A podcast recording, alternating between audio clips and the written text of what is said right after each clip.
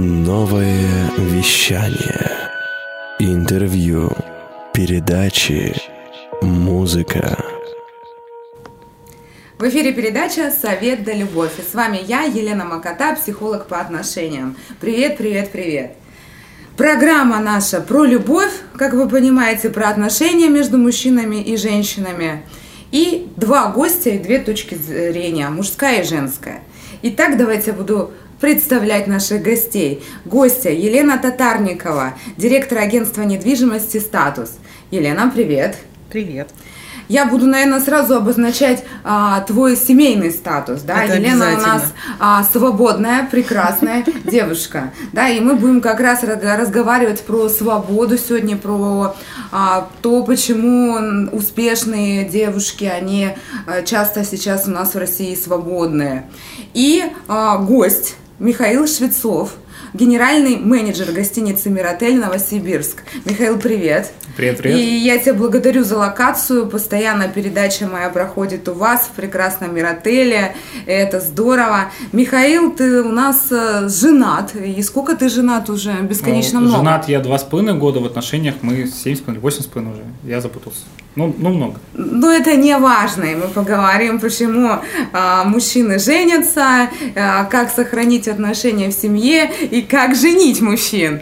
Как вам диалоги? Готовы к откровенным разговорам? У нас 18+. Да, плюс. Ну, начнем мы такого, знаете, вопроса стандартного. Что такое любовь? Верите ли вы в любовь? Э, или вообще любовь это уже какой-то детский лепет, детский сад? Кто начнет? Я могу. Я Давай. считаю, что любовь – это а, процесс, это раз. Во-вторых, я считаю, что любовь, она достижима только в случае взаимного вкладывания партнера в отношения. Третье, я считаю, что влюбленность может быть спонтанная, любовь не может быть просто так. То есть любовь – это, во-первых, выбор человека, а, любить какого-то конкретного человека, а во-вторых, это взаимообмен энергиями. То есть любовь точно существует – но не верю я в то, что можно, типа, любить случайно. Влюбиться можно случайно, любить нельзя. И, соответственно, понимаю, что хочется мне какую-то такую мысль транслировать, что можно выбирать, любить или не любить. Такой серьезный мужчина, да? То есть ты встречаешь... Как у тебя супругу зовут? Элеонора. Элеонора. Ты встречаешь Элеонору и так, значит, Элеонора – это мой выбор и наш обмен энергией. Или все-таки вначале это была какая-то влюбленность? Ну, это почти так и было, вот, э, как я сказал. Вопрос в том, что э, история наших отношений начинается еще со школы в 10 классе. Мы повстречались примерно месяца полтора, вот такие легкие детские школьные отношения. Э, и после этого разошлись, вот, просто не, не, не сойдя в некоторых вопросах по мнению. Давай мы на этом поставим паузу. Я поняла, дальше будет очень интересно. Мы сейчас спросим Елену, что такое Хорошо. любовь, а потом как раз будем говорить про развитие этих отношений. Угу. Елена, для тебя что такое любовь? Ну, во-первых, я присоединюсь к предыдущему оратору. Абсолютно точно это процесс. Это Слово «работа» здесь максимально близкое, но не точное. Это ежедневный выбор, это вклад твой личный и вклад партнера. Также, с моей точки зрения, любовь начинается тогда, когда ты полностью принимаешь и любишь себя это не про плюшевые вещи из разряда «я красивая», там, «я себя принимаю вместе со своими минусами», а про то полное осознавание, кто ты есть и чего тебе нужно, чего, чего ты хочешь в жизни.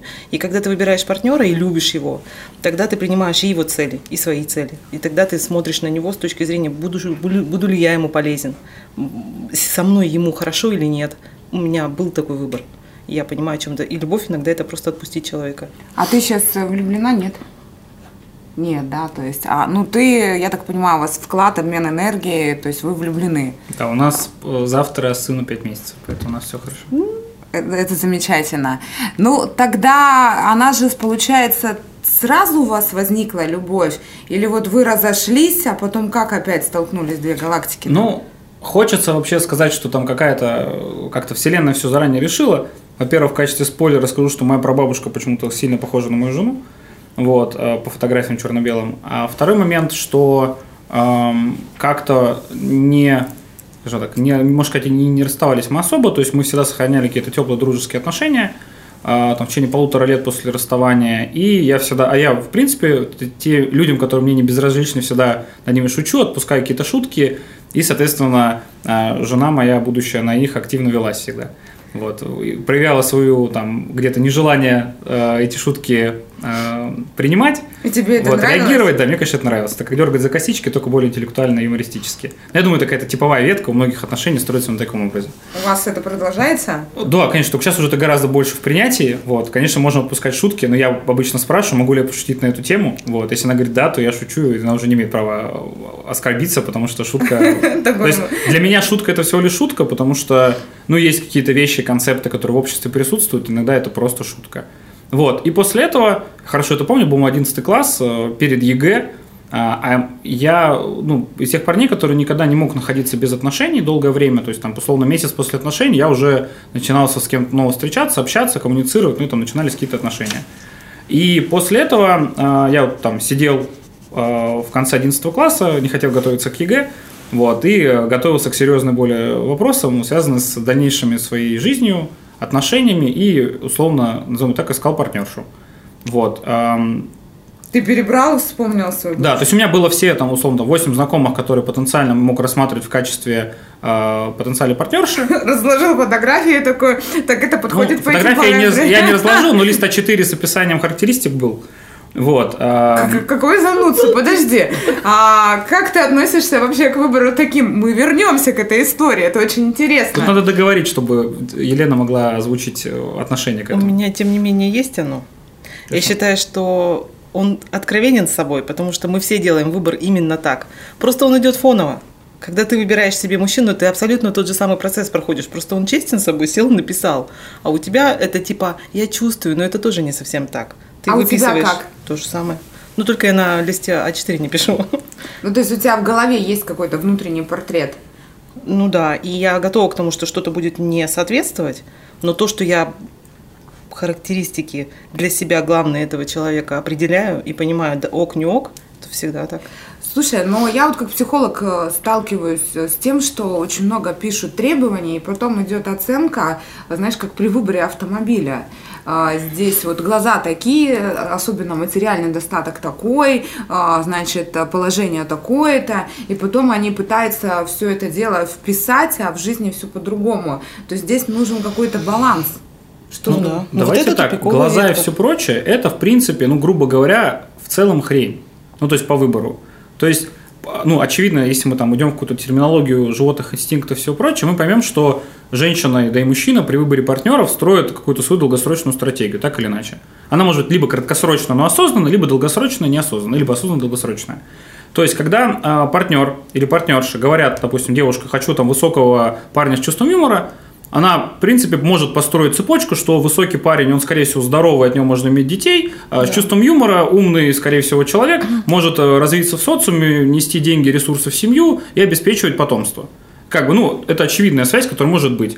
А вот дальше, если девушка начинает, э, как я считаю, уже где-то выпендриваться на уровне там э, ты толстый или там ты высокий, низкий и так далее, это уже что-то, ну, точно не про любовь, вот, это про нежелание принимать партнера, какой он есть. И про добавь. страх близости объективно. Ну, то есть я нарисовала себе идеальный портрет и думаю, ну ладно, ладно, вот если вот такой придет, ну ок. Но все остальное ко мне не подходи. Это ближе, мне кажется, к неправильной самооценке, чем к тому, что я идеализирую портрет желаемого. Еще плюс очень модно на маленьких девочек, маленькой девочке может быть 42 года, так-то. Да, и, И вот эта модность, типа, пропиши портрет до деталей и умей мечтать. Они забывают, что надо еще иметь интеллект и анали- анализ какой-то минимальный, да, хотя бы себя. Ты-то кто, чтобы вот Я всегда задаю идти? вопрос, у меня есть такое упражнение, сейчас вот 15 будет в аккаунте у меня марафон исцеления одиночества, и там упражнение по поводу того, кого мы хотим, а потом, а вот этот мужчина, какую хочет рядом видеть с собой Да. женщину.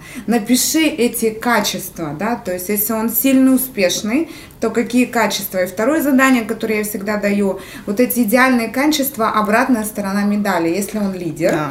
то у него всегда должна быть теневая сторона, сторона. То есть он не, не всегда будет слушать, он иногда будет категоричен, да, то есть ты тогда ее тоже должен принимать. И здесь тогда вот эти характеристики больше ты писать, писать важно, вот давайте посоветуем нашим слушателям, про то, какие состояния или что он может тебе дать, вот эта женщина. То есть, что Я в этом могу- портрете могу- важно. Я могу вспомнить, что я писал тогда. Вот, то есть плюс-минус, я думаю, что я вспомню почти все. Первое для меня было важно, это и то есть я понимал, что 11 класс, э, часть девушек может покинуть город Новосибирск, я из Новосибирска, э, закончил школу в Академгородке, я понимал, что кто-то из девушек покинет город, страну и переедет. Соответственно, начинать отношения с девушкой, которая потенциально даже рассматривает возможность уехать, смысла для меня никого не было. Это неправильная долгосрочная стратегия. То есть, если того выбора я сделал в пользу тех кто, по моему мнению, либо останется, либо, скорее всего, останется ну, в Новосибирске. понятно, по локации не хотел уехать. Еще. Да. А, второй момент. Для меня было важно, чтобы человек хотел заниматься высшим образованием, и мне было с чем этим человеком поговорить. Вот. Ну, про общие ценности. Я это вот... не ценности. Это не ценности. Это, это разговор. Это просто вопрос философии, когда вот мы сейчас с женой также сидим. Вчера я приехал после четырех рабочих дней в отеле. А, мы, я привез шоколадку, мы с ней пили чай, обсуждали а, те темы, которые нам до сих пор актуально обсуждать спустя там 9 лет совместной жизни. Ну, я это называю глубиной, созвучием, по-разному, ну, да, другими да, да. словами, но это оно. Но сейчас очень сложно влюбиться, согласись, Лен? Нет. Нет? Во-первых, влюбиться вообще не сложно. А я девочка, женщина, и накрутить там портрет я могу мгновенно вот так, причем по заказу сама себе. Вот само состояние влюбленности, оно очень легко приходит. Для меня, по крайней мере. А именно потом уже во взрослую любовь переходить, в какую-то ответственность, вот это непросто. Тут уже надо быть определенной со своим выбором. Я на эту тему, прошу прощения, отвлекусь. Э, недавно ко мне пришел клиент. Молодой парень, 27 лет, такой чуть-чуть уже с деньгами, весь такой свободный, интересный на диалог, говорит, я в 16 лет определился со своей женой, все, я ее люблю, я, говорит, домой хочу. Я сижу его слушаю, у меня мурашки, я понимаю, что это космос. Он говорит, мне ничего не нужно, я абсолютно определился во всем мне ок, я, ну, мы вместе развиваемся там, и так далее, я абсолютно счастлив. Там как у них дальше будет, неважно. Важно то, что вот эта стратегия – это внутреннее качество. Это не повезло тебе, что ты встретила такого человека, это твой выбор. Вот так хотеть жить. Вот. Да, и добавлю, что, наверное, вопрос вот этот выбор отношений. Отношения можно построить с абсолютно любым человеком. То есть, который, ну, то есть, подпадает какие-то критерии, там, симпатичности, угу. понимания, что тебе там не хочется блевать при виде этого человека что-то еще, то есть ты можешь такой сказать, ну вот, если вот этих там пару моментов нету, то в целом можно выстраивать отношения. И да, я согласен про выбор, то есть я тогда сделал конкретный выбор, и я тогда примерно понимал, как будет выстраиваться моя стратегия поведения, что мы будем с женой будущей заниматься. А, еще был важный момент, что у меня должна быть, была быть информация касательно детей, желаний когда. Угу. Вот, я это знал про нее, и это был очень важный момент. И мне было важно ее семья, кто эти люди, чем занимаются. Да, потому что на жизненные вот эти сценарии, они передаются. Так почему тогда столько много одиноких людей? Дураки. А, а это их выбор, в курсе, что в Великобритании ввели должность э, премьер-министр по одиночеству? Да, то есть появилась в Великобритании новая... Одиночество – это что же выбор? Ну, выбор. я говорю, это их выбор. Вот. Ну, ну как, как я считаю, что люди, которые находятся в одиночестве, или те люди, которые выбрали, допустим, стратегию не иметь детей, это люди, которые что-то себе в жизни все-таки отказывают. Мое личное мнение. Что ну, все-таки, чтобы прожить полноценную жизнь, наверное, стоит прожить все ее краски, том числе длительные отношения, в том числе детей. Лена, а твое мнение, почему Абсолютно одиноких много? Одиноких, а, это их выбор.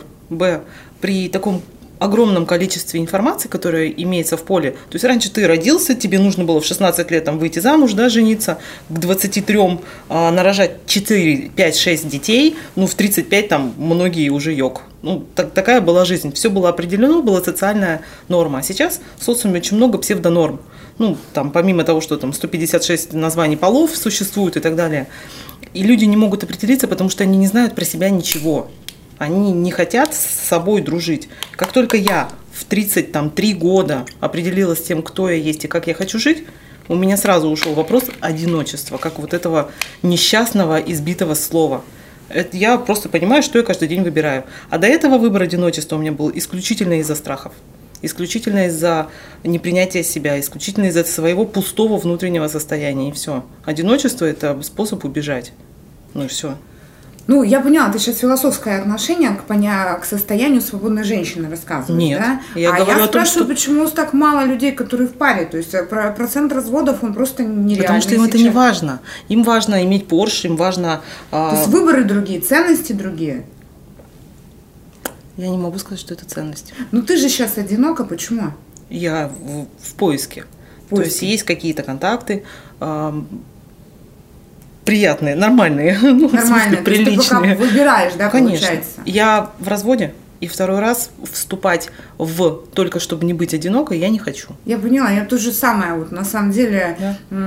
я тоже года три, наверное, четыре была одна, и мне просто не хотелось растрачивать. Хотелось прям раз и сделать выбор уже, ну так, осознанный, то есть по- с выбором того партнера, который хочется. Ну, просто многие э, вот говорят, мужчин в России нет. Вот ты в 11 Потому что классе... модно, модно, чтобы мужик был с баблом, чтобы мужик был обязательно с пятью высшими, без прошлого, без прошлых женщин и детей, красивенький, на тачке. Ну, а, Где ж такого найти-то? конечно, Ну, таких... вот не согласен с Еленой по поводу этих факторов, которые она перечислила. Я просто скажу, потому что я же осознаю, что таких, как я, ну, меньше 1%. Как минимум в нашей стране. Почему? А в чем твоя уникальность? Я что думаю, Ну, что-то не Во-первых, разглядела. уровень образования культуры, ну, то есть, там, условно, в жизни у меня даже мысли не будет, там, не знаю, ударить женщину, как-то повести себя некорректно, какие-то сделать вещи, которые противоречат, э, там, моей совести, например. Я понимаю то, что э, когда э, я выстраиваю отношения с женщиной, есть какие-то факты взаимоуважения. То есть у нас с женой проговорено, что если, например, мы решим когда-то развестись, то как бы вот эти вещи останутся в наших отношениях. Ну, то есть ты говоришь про такую внутреннюю зрелость, да, то есть э, я прям слышу твою психологическую зрелость, осознанность, э, такое видение, и ты считаешь, что таких людей, ну, мужчин достаточно мало, да? Да их мало. То есть я объективно понимаю, что вот в моем окружении, я сейчас говорю там про людей, там условно, там, не знаю, там 22-30 лет, молодых ребят, да, кто сейчас в активной стадии поиска начала отношений, я понимаю, что у меня есть трое э, друзей близких, которые сделали свой выбор еще в школе, вот, которые до сих пор в отношениях со своими девушками, кто-то женился, кто-то нет, там разные истории есть, но они уже давно в отношениях. А, множество людей из моего класса, которые до сих пор в отношениях, ну это просто специфика Академгородка, у нас почему-то все долго встречаются до сих пор со школы.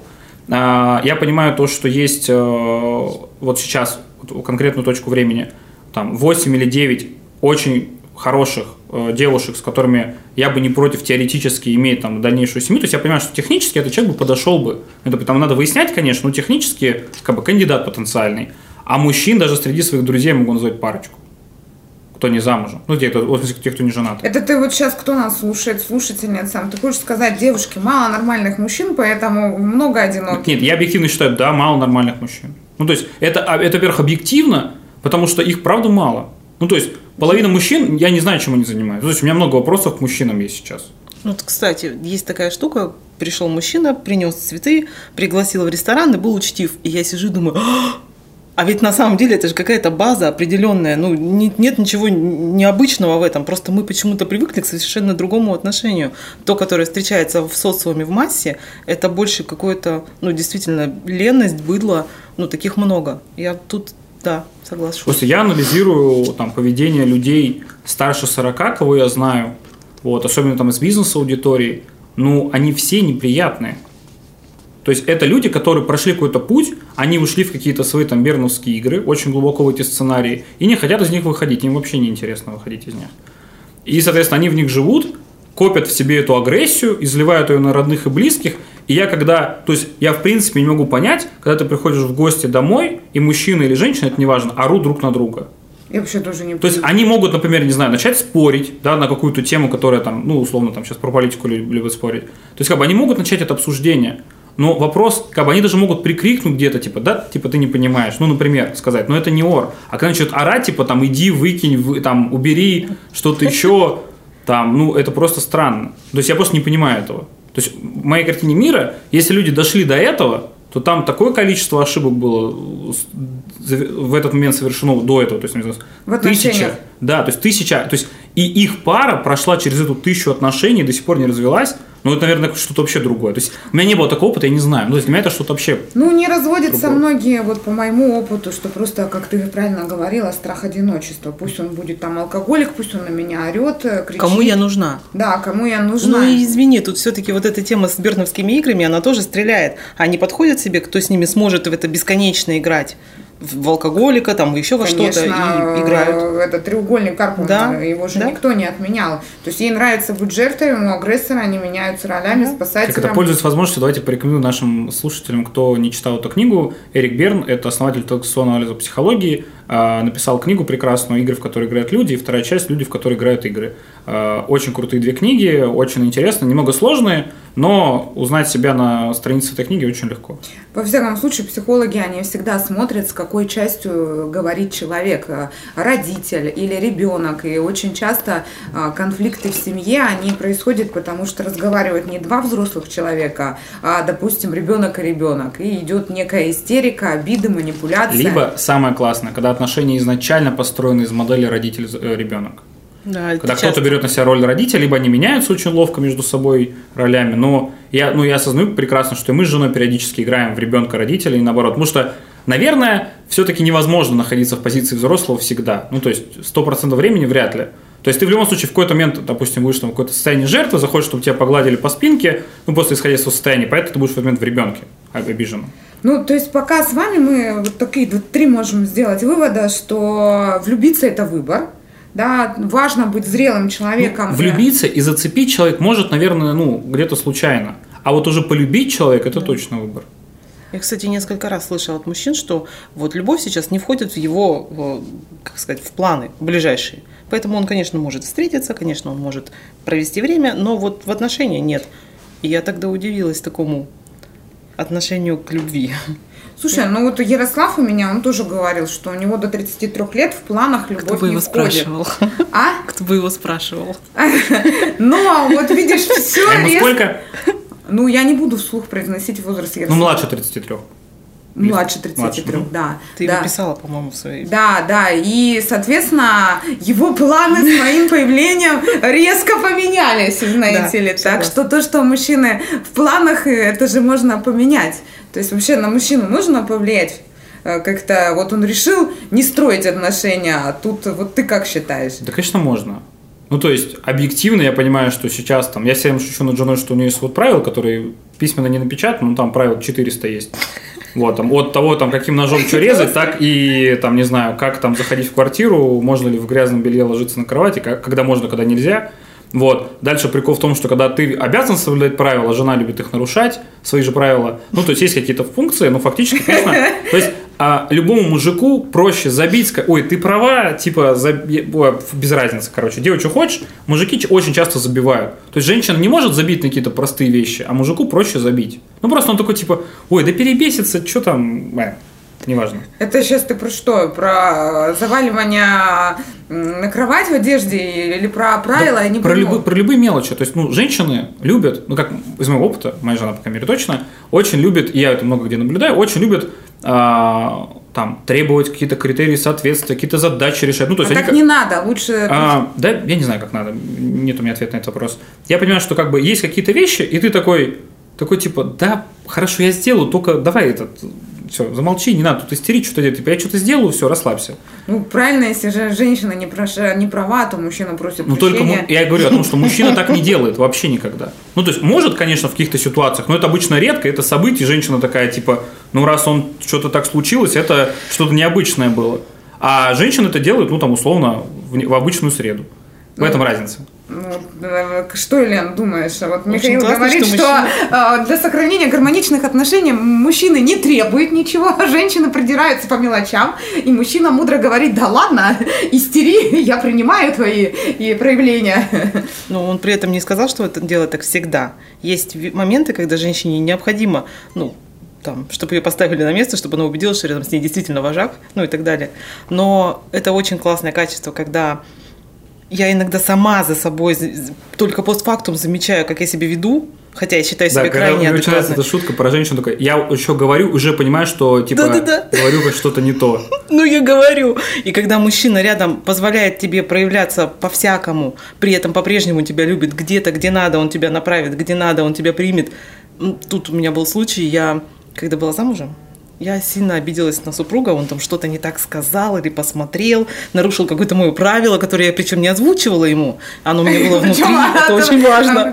некоторые говорят, от времени цикла женщины правила могут меняться и быть абсолютно кардинально разными. Да, я, значит, с ним везде не разговаривала. И вечером такая думаю, ну ладно, ну я подобрела, подхожу к нему, что-то говорю, а он, оказывается, даже не заметил. У нас, женой, у нас с женой так было еще до начала наших отношений, что она месяц со мной не разговаривала, а я не знал об этом. Да-да-да. Я, я тогда думала, он меня не любит, как так? И только потом я уже поняла, что это крайнее проявление любви. Ну, то есть позволить женщине находиться в том состоянии, которое он сейчас выбирает, и при этом к ней относиться по-прежнему тепло. И я считаю, что это очень важное качество для мужчины. Как для мужа, вот так. Ну, то есть мужчина же может быть заразным рядом, для мужа это так. Для а партнера. что еще важно для сохранения гармоничных отношений? Вот про то, как влюбиться, мы поговорили. Нужно там какой-то выбор свой внутренний, да, внутренняя зрелость, общее понимание, что я могу дать, что какого я хочу видеть мужчину, по каким ценностям, качествам. А вот что важно для сохранения? Еще важно, с моей точки зрения, понимать, как я хочу жить. А, куда я иду, какая у меня цель в жизни, ну там про масштаб глобальности, про уровень потребления, они очень часто разные. Очень часто, ну, в моем случае мой развод случился потому, что моему бывшему супругу при всей его прекрасности было надо в 50 миллионов раз меньше, чем мне.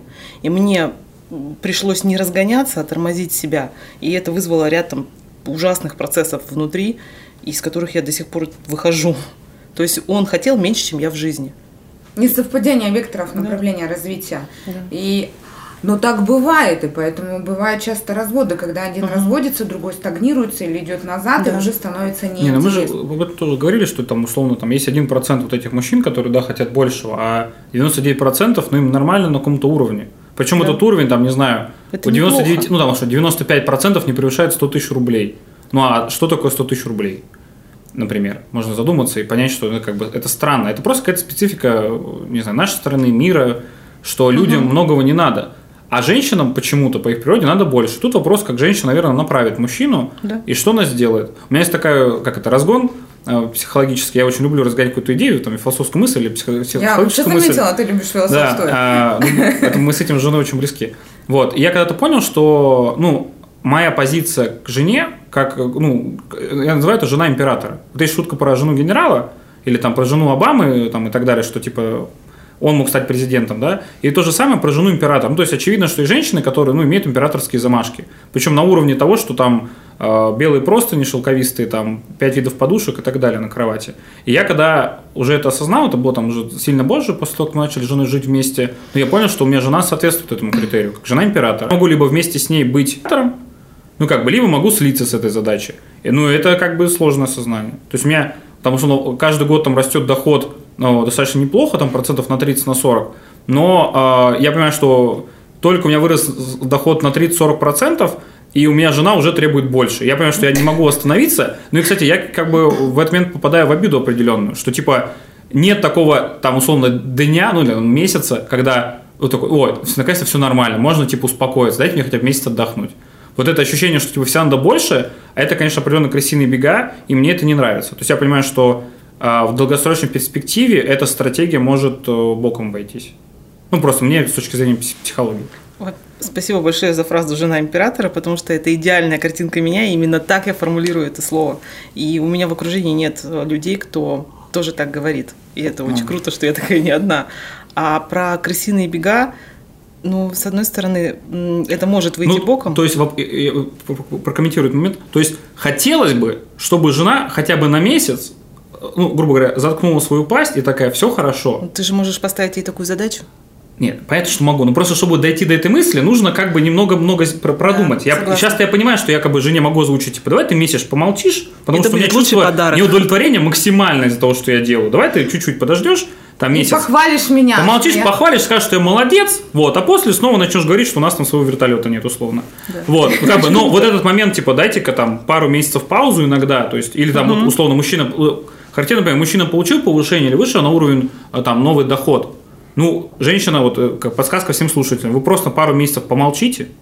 Ну, ну типа, не надо гнать его дальше. Типа, вот это надо как Я по понимаю, но тут, кстати, у нас, кто слушает, у вас между строк очень такой ценная информация идет. Во-первых, очень важная и очень зрелая позиция женщины. Очень часто же бывает, женщина не требует, а что делает? Милый, посиди, я заработаю сама. Да, а потом, а, значит, милый сидит на диване, чешет живот, э, играет в танчики, а она приходит к психологу и говорит, мой мужчина не ни, ни, ничего не да. хочет. Ну так ты же уже в роли мужчины, да. поэтому Поэтому, знаешь, по стратегии уж лучше требовать, да, от мужчины, вдохновлять. И, конечно, очень важно, основная потребность вот слушательницы, я хочу посоветовать, мужчин это признание. И их, ну, то есть очень важно говорить, молодец, достиг. Ну, то есть не хватает какого-то периода признания тебя для того, чтобы ты Причем это типа, э, вот так, это не один раз молодец и спасибо, да. это период времени значительный, там, может пару недель, может месяц, когда нужно смотреть, да, согласен, надо говориться, что то, что я сказал, это касательно, когда женщина не зарабатывает, когда она условно занимается там бытом, детьми и так далее. В этом случае я говорю, как моя модель, то есть у меня жена не зарабатывает деньги, она в декрете. То есть в моем случае, как бы я не прошу жену ничего за меня делать.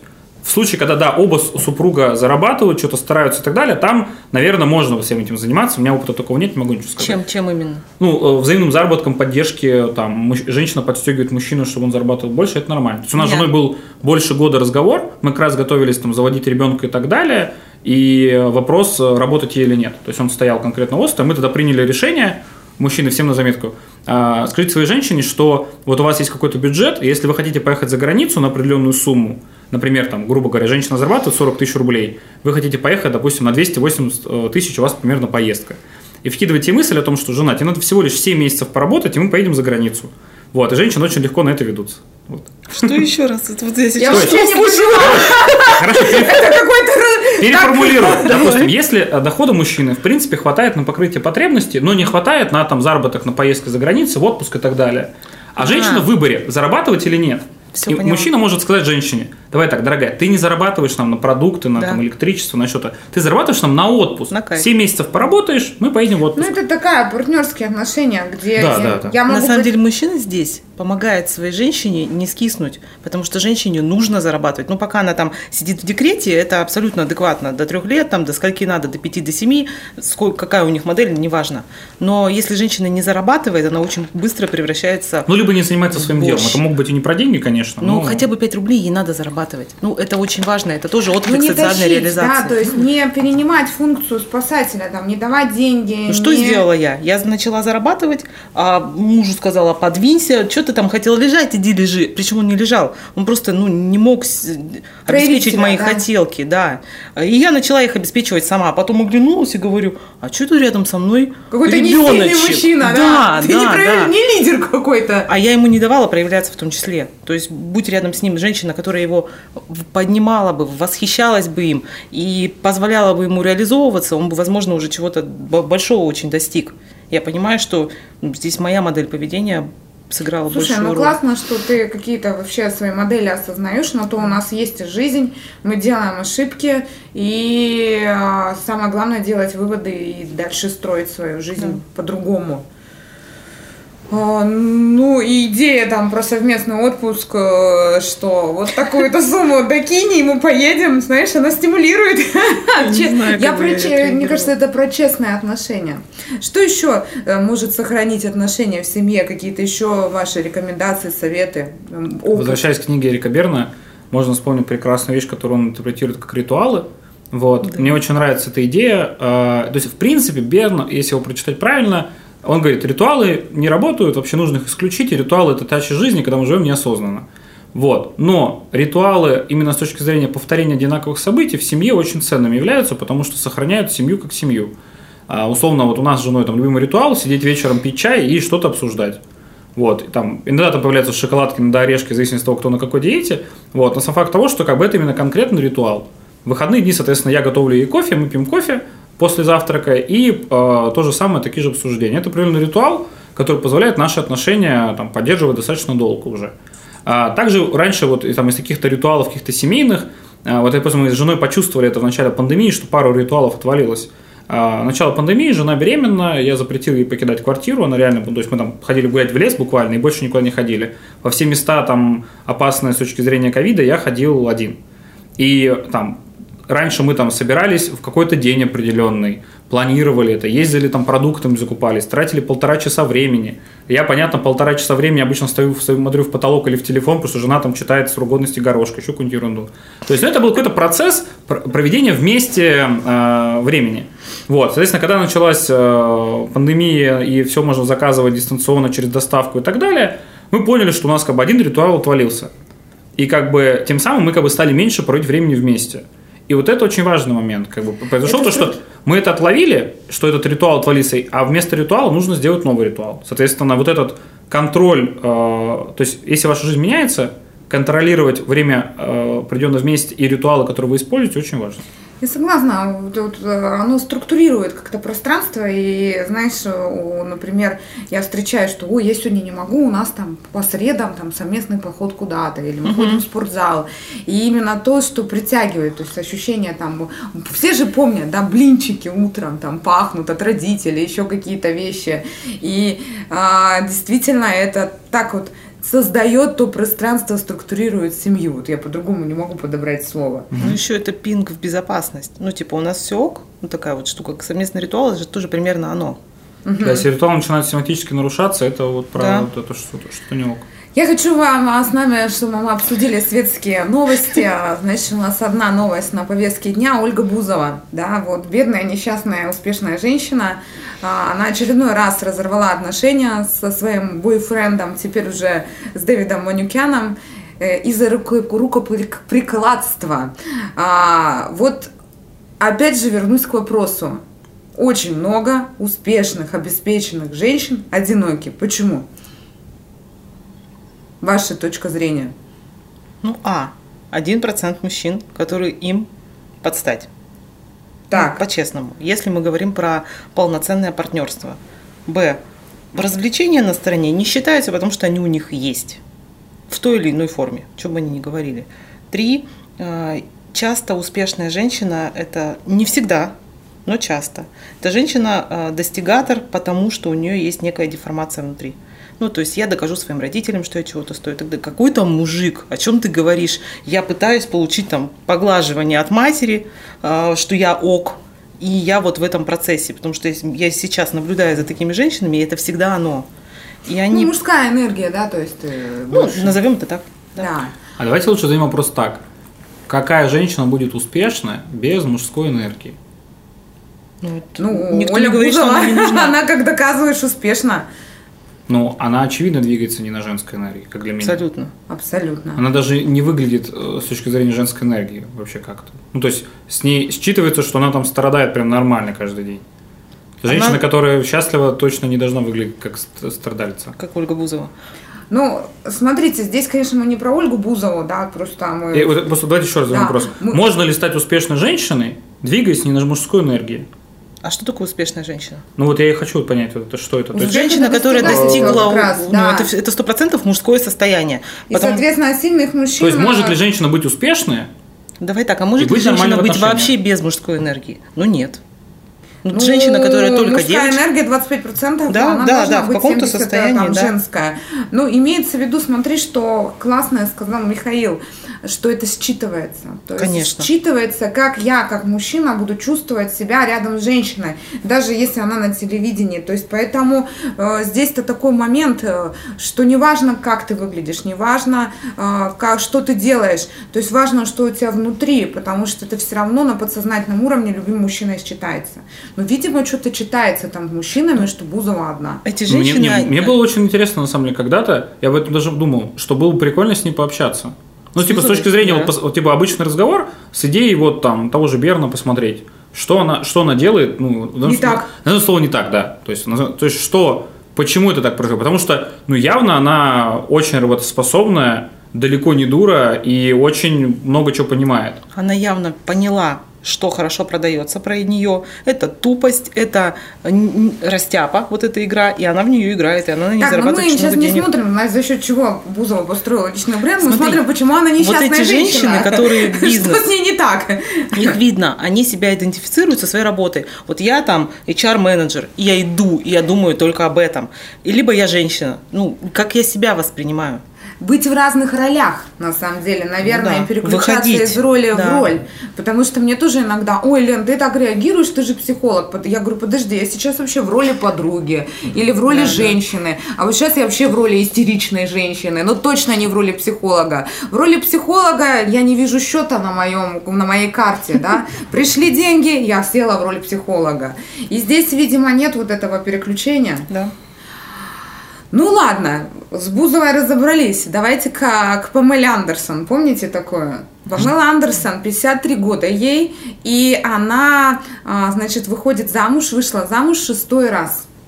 Вот. А, а говорят, у нас э, на самом деле такая есть точка зрения, что вот женщина уже с ребенком э, достаточно сложно и все такое, э, вот выйти. Что вообще по этому поводу думаете? Насколько сложно женщине потом в 40 лет выйти замуж с детьми?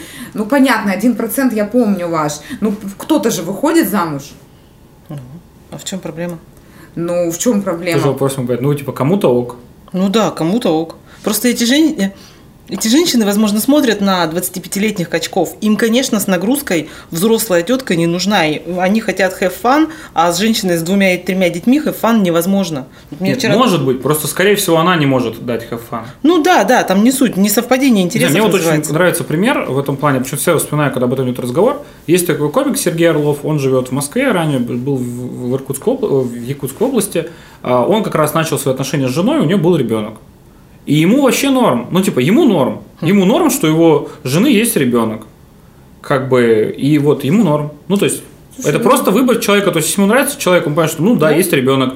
Внутренне, готов ли я воспитывать э, женщ... Э, типа, чужого ребенка и начать отношения с женщиной, у которой уже есть ребенок. Например, если бы меня спросить 18-летнего, когда я мог быть перед таким выбором, я бы, скорее всего, сказал бы не готов. Ну, это просто моя внутренняя, возможно, не зрелость в тот момент. Вот, угу. сейчас бы вдруг бы что, возможно, я бы думал по-разному. Ну, то есть я понимаю, что возможно разные сценарии. Но это просто выбор да. человека.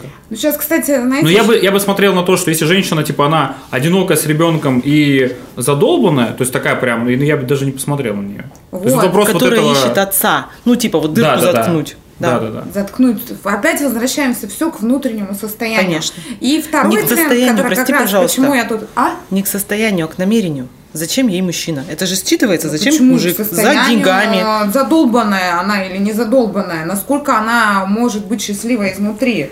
Или ей нужен как раз, как ты говоришь, заткнуть мужчина, вот э, побороть ее страхи одиночества. То ну, есть, а если она другие, кайфует, да. и тогда неважно, сколько там детей и сколько лет. Да?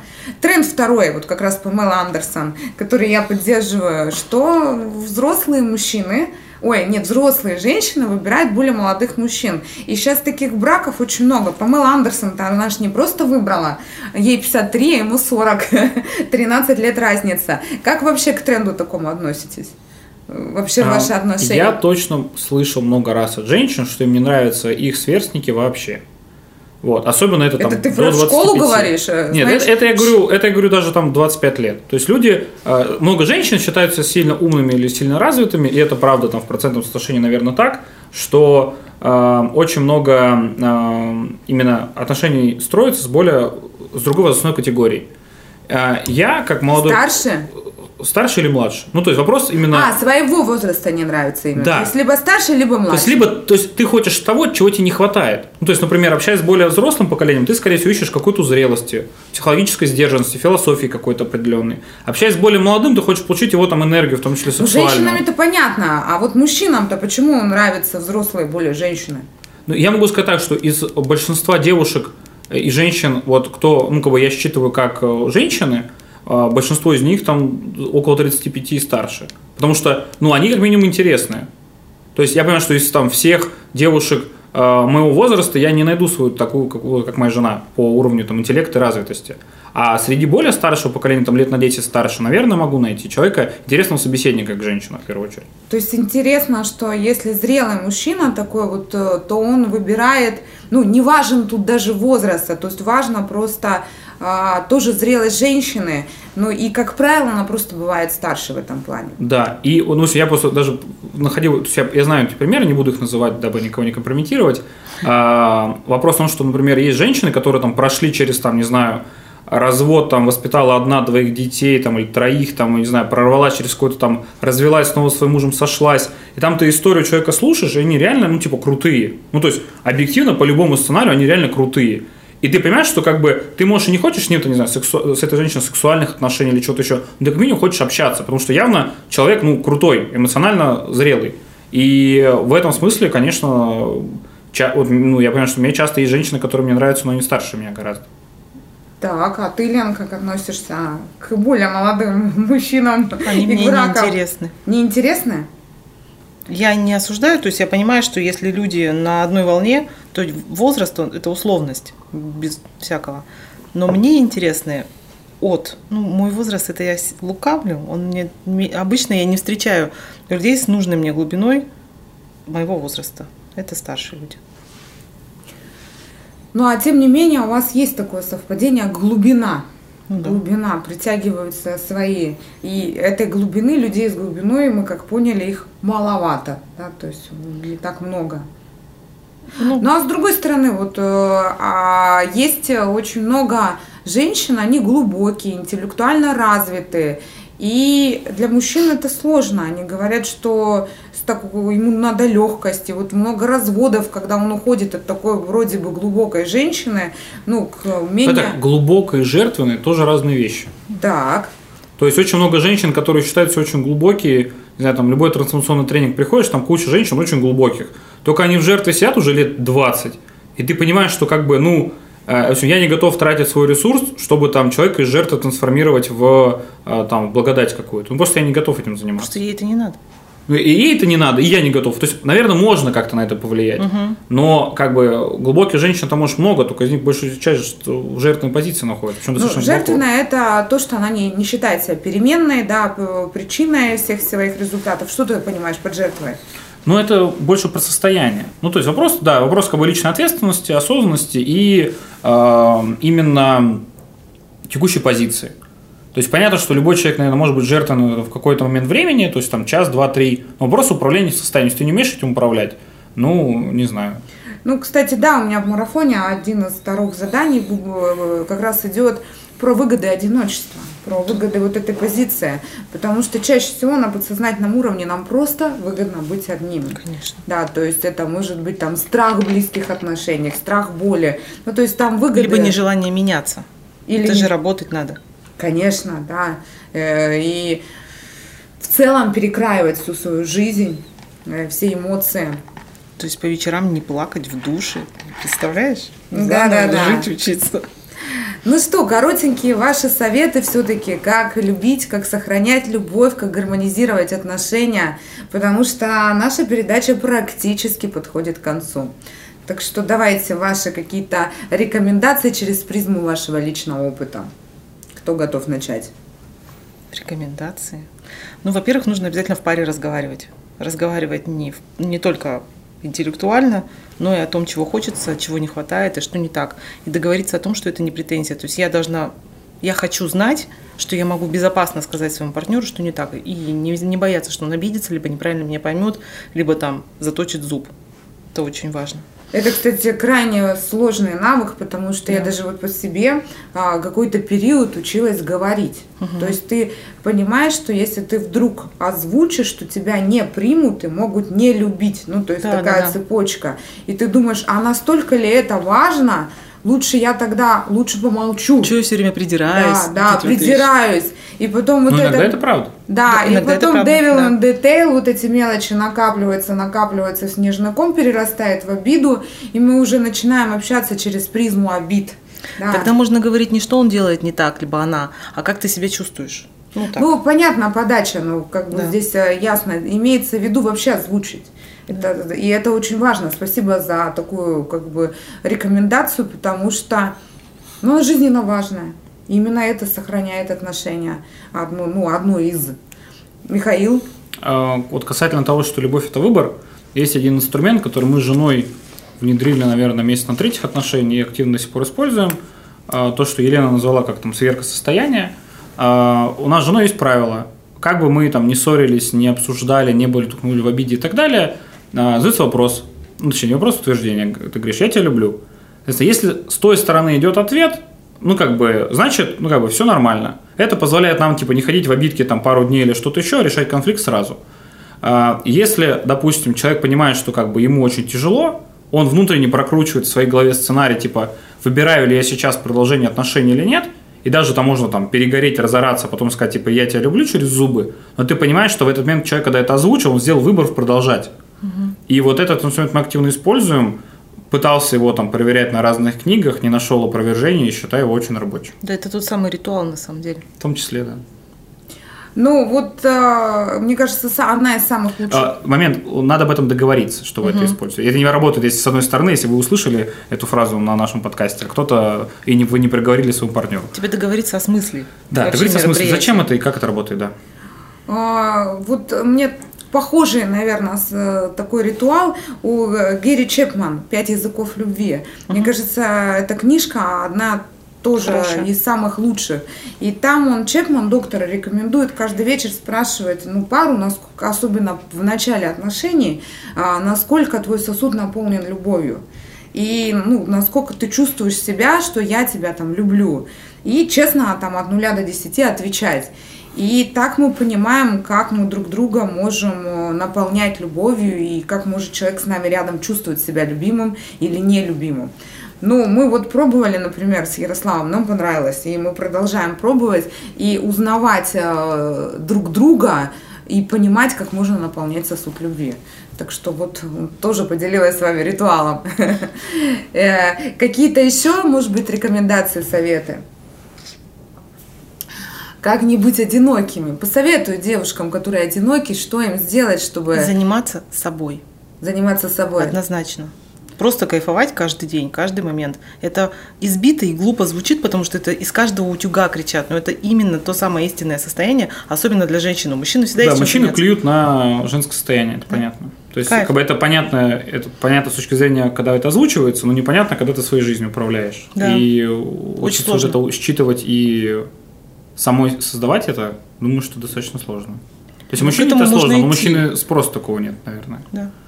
Да, занимайся собой, это вот здесь видишь опять, многие воспринимают, вот я как психолог смотрю по-другому, то есть она начинает худеть, там косметолог, Не-не, еще про что-то. кайф я сказала, Это занимайся да, собой, это это кайф. совершенно, и опять же, вот я иду в спортзал из, из какого намерения? Из любви к себе или того, чтобы встретить Но мужика? Ну, только ты Если- же это знаешь. Да, если из любви к себе, то это другой вопрос. А если вот я иду, чтобы накачать попу, встретить мужчину, то, наверное... И там тогда- есть кайф, когда ты каждый раз, идя в зал, думаешь, скоро мой мужик будет. Ну, то есть отношение к процессу – это ты, это тоже твой выбор, как и любовь. А еще, женщины, запомните навсегда, что мужики не понимают ничего.